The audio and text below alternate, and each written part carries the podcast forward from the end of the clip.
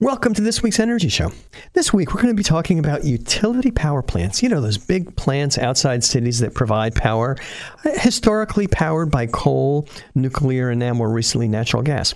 These are the plants that utilities have been building for over one hundred years. They've served us terrifically well for over a century. The problem for utilities, and the problem for the ratepayers who pay the bills for the utilities, is that these old plants are obsolete, even the ones that were fairly recently built. They're too expensive to operate and maintain compared to newer technologies.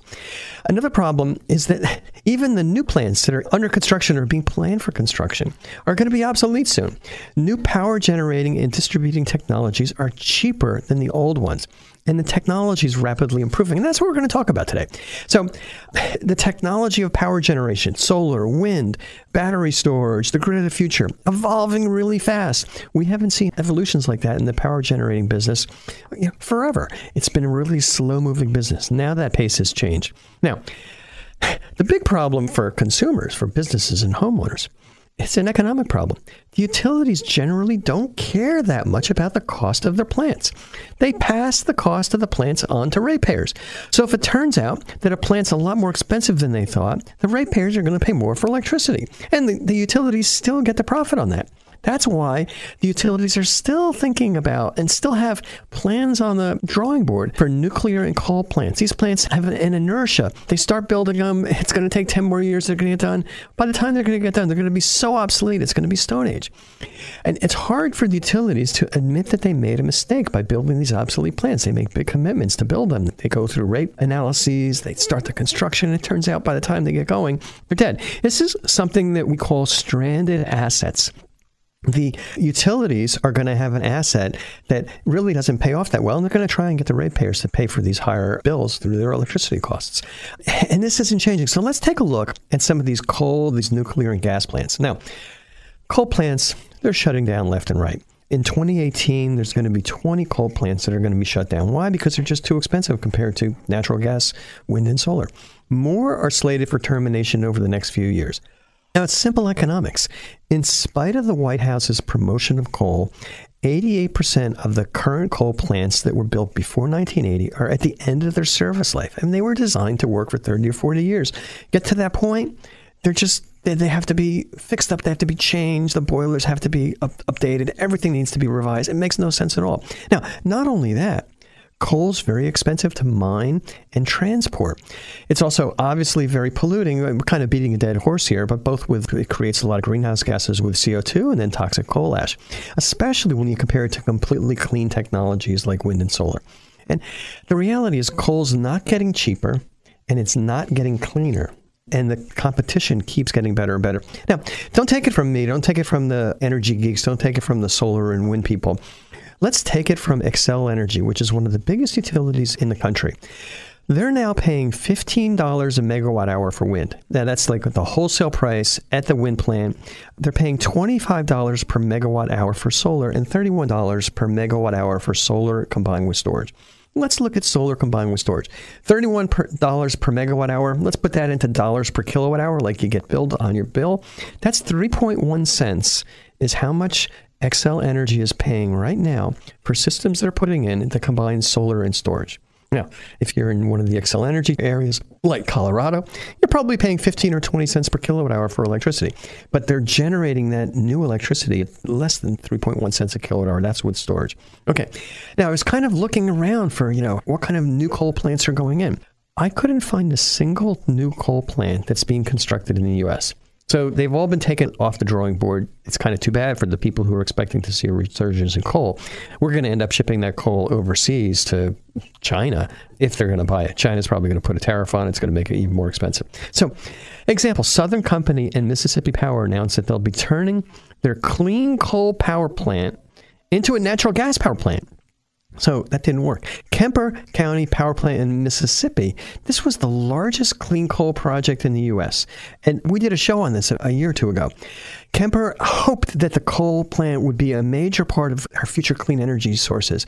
They could have clean coal and it would be coupled with low carbon sources like renewables and nuclear. Their dream would be that they can make clean coal and, you know, so you're still going to have nuclear. They love nuclear. They'll have renewables because they're building renewable plants. But I'm going to put it in plain English. What Kemper came to the conclusion of is the best way to build a clean coal power plant in the U S is to use natural gas as the fuel instead.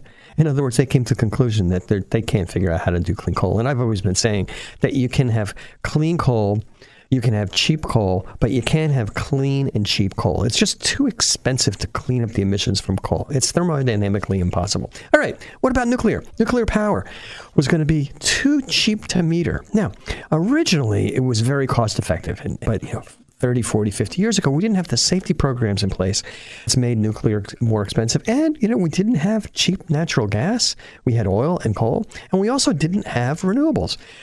So what's happened with nuclear is the construction costs of these nuclear plants have gone way up, primarily because of the safety considerations. It's the safety considerations of nuclear fuel throughout the fuel cycle. It's, you know, from the mining to purification of the nuclear fuel into the reactor fuels, into maintaining the plant, into taking the waste fuels and storing it. Really expensive. And then all the safety considerations, because we've had a number of disasters. I mean, just a, a few weeks ago, there was another Japanese earthquake, and it, it caused a, a plant to shut down. And this nuclear plant has backup diesel power.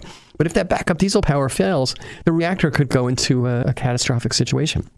Right, so hard to completely solve these problems with nuclear. And with these nuclear plants, it takes twenty or more years to build a plant. The last one that was finished is something called Watts Bar two reactor. It's a good plant. It's a safe plant. It costs four point seven billion dollars. It's one point one six megawatts. It's probably going to be the last nuclear plant built in the U S. There's still some on the drawing board. I don't think they're going to happen. Reasons: costs for uranium are up. Operating costs for these plants, they're pretty high. You need a lot of people running them. Decommissioning costs are extremely high. Here's an example. California is going to spend three point six billion dollars to shut down the California Diablo Canyon plant. So, and, and this is a, this is called decommissioning. You shut it down, you turn it off, and you have this plant that's been there for twenty, thirty, forty years, and the fuel is still on site. All of the reactor components have been irradiated, so they're reactive, they're radioactive. You have to find a way to kind of clean these things up. It's going to take ten, in some cases, twenty years to completely decommission a plant. I don't know, maybe they'll build apartment buildings there or some kind of park twenty years from now. I wouldn't want to live there. I wouldn't want my kids to be playing there until, you know, we're really sure that thing's cleaned up. So, you know, here's an example. William Van Hone, he's a senior vice president and chief strategy officer at Exelon, another one of the country's biggest utilities. He said that he doesn't foresee any new nuclear plants being built in the United States due to their high operating costs. So we're hearing the same thing about nuclear as has happened to coal. It's just too expensive to operate these. Now, the nuclear fuel is inexpensive, but just all the, the safety considerations, all the people, all the maintenance that's required on a nuclear plant, that adds up to those costs, and that has to be reflected in the rates. All right, here's another plant. It's a couple that are under construction. The Scana Corporation Summer plant in South Carolina started construction ten years ago in two thousand eight. The projected cost was nine point eight billion dollars for two units. The current cost for these two units is expected to be thirteen billion dollars. It's not going to be completed until twenty twenty. Last year, they stopped construction on this plant. Westinghouse Electric filed for bankruptcy. They're building, they're, it was their technology. It's the Westinghouse one thousand reactor. It's like the new great reactor. It's just turning out to take too long to build. Another example, the Southern Corp, Corp Vogtley plant, that's hard to pronounce. It's in Georgia. It was started in two thousand six. The plan for that was fourteen billion dollars for two units. I mean, yeah, they signed off on it twelve years ago. Okay, it's going to cost us fourteen billion dollars for two years ago. The current cost estimate is twenty-one billion dollars, also expected to be completed in at least two more years, twenty twenty. And the Department of Energy gave them an eight point three billion dollars loan guarantee to Georgia Power Light to get this plant completed. Now, the plant's ten billion dollars, almost ten billion dollars over budget of, uh, so far. If this la- if this plant is completed, the Vogtley plant in Georgia, it'll be the last nuclear plant built in the U S. So coal is out. Nuclear is out. It's just too expensive. Now, what about natural gas? Here's where it gets really weird for utilities. Natural gas is on the same path as coal and nuclear when it comes to the cost of the electricity that's going to be delivered. The costs are not going down, and the renewables keep getting cheaper. So even natural gas is destined to become more expensive than renewables coupled with battery storage. Okay, now, utilities have been transitioning to natural gas for over twenty years. It's the cheapest, cleanest fossil fuel. According to the Rocky Mountain Institute, there's one hundred ten gigawatts of gas projects that have been announced for construction in the U S through twenty twenty-five. Now, these plants and the additional pipelines, because these gas plants need pipelines to feed them, are going to come with a one hundred twelve billion dollars price tag. So the rush to build these gas plants comes as utilities say, hey, we need more power generation capacity. But at the same time, the costs for wind, solar, and battery storage keep falling. And they're falling enough to give natural gas a run for their money right now. So R M I conducted a case study of four natural gas-powered power plants currently proposed for construction across the country.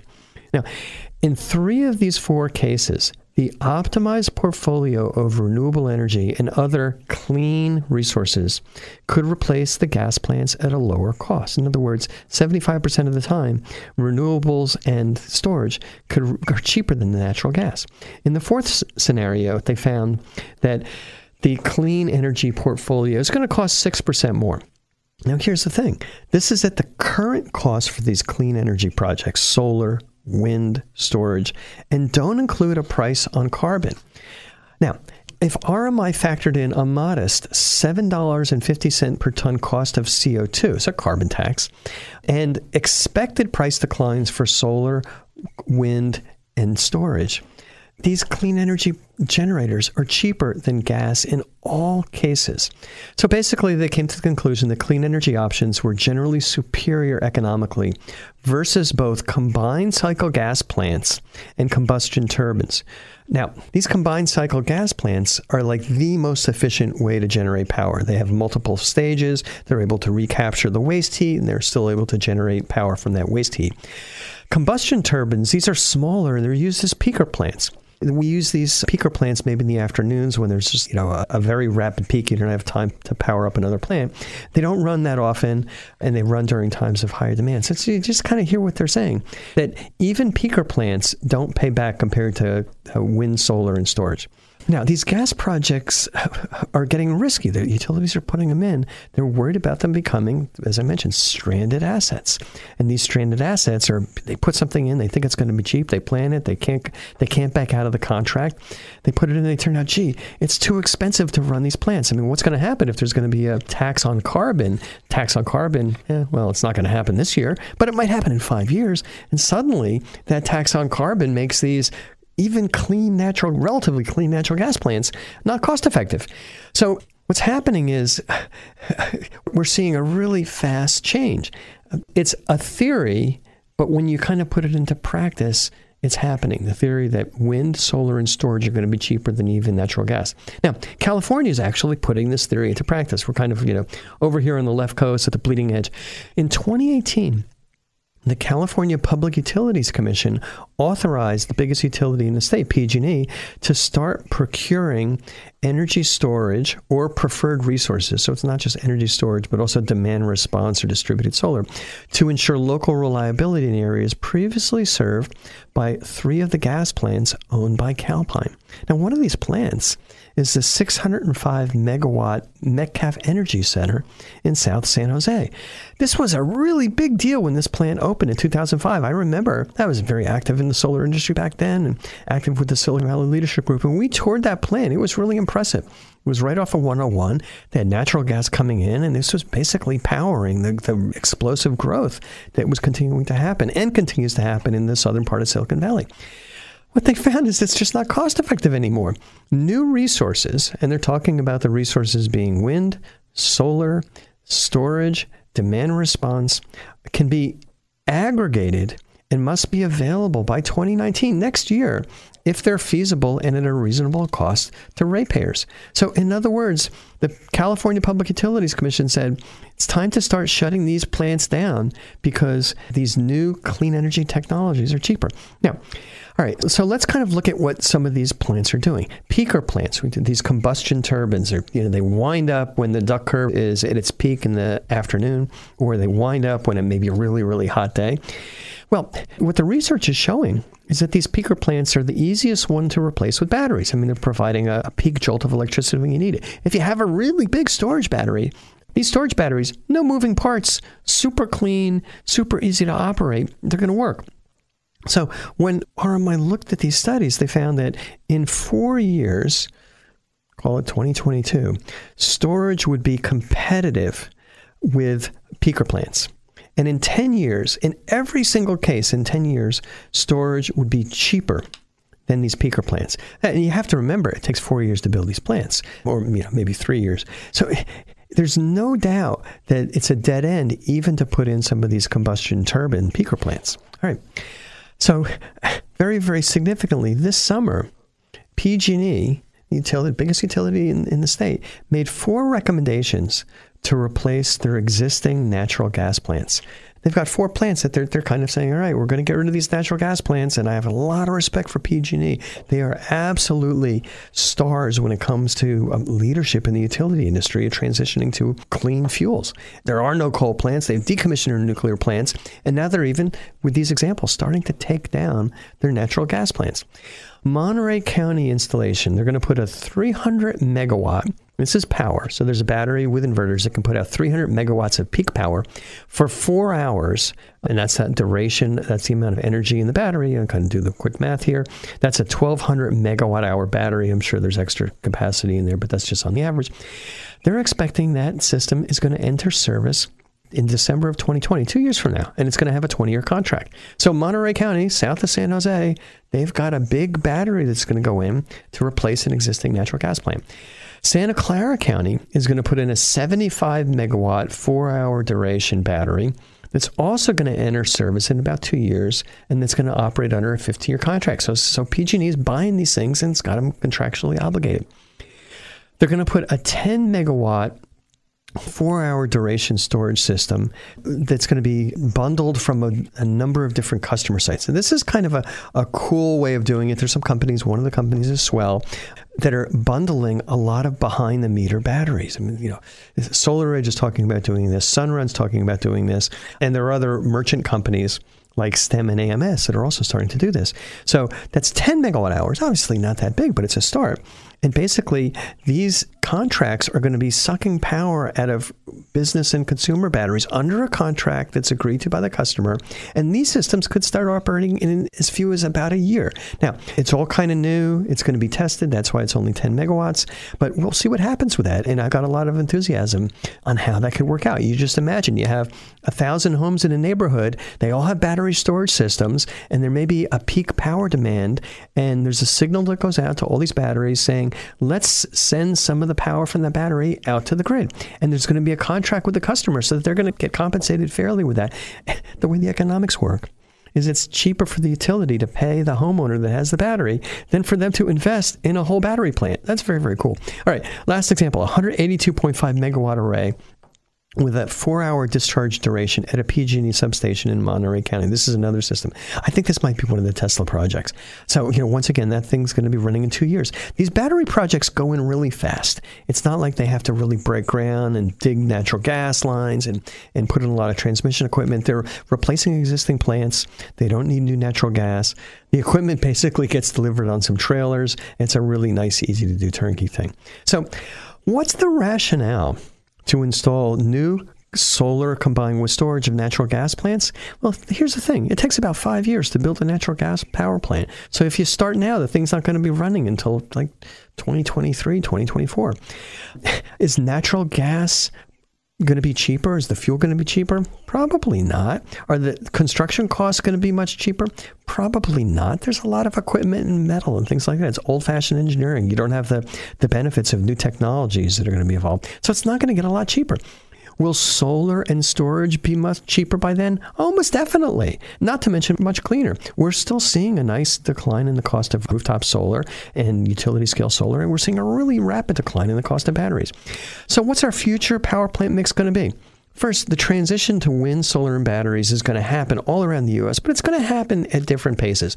The places where electricity is really expensive, where you have a lot of sun, they're switching over first. California, Hawaii. And then gradually, most of the rest of the country is going to switch over. I mean, even if you're in a, a cold area and there's a lot of snow, it's still going to be cheaper. We're seeing how those states are transitioning to, to solar and wind, and that's the same thing going to happen on the utility side. The second thing, another transition's happening.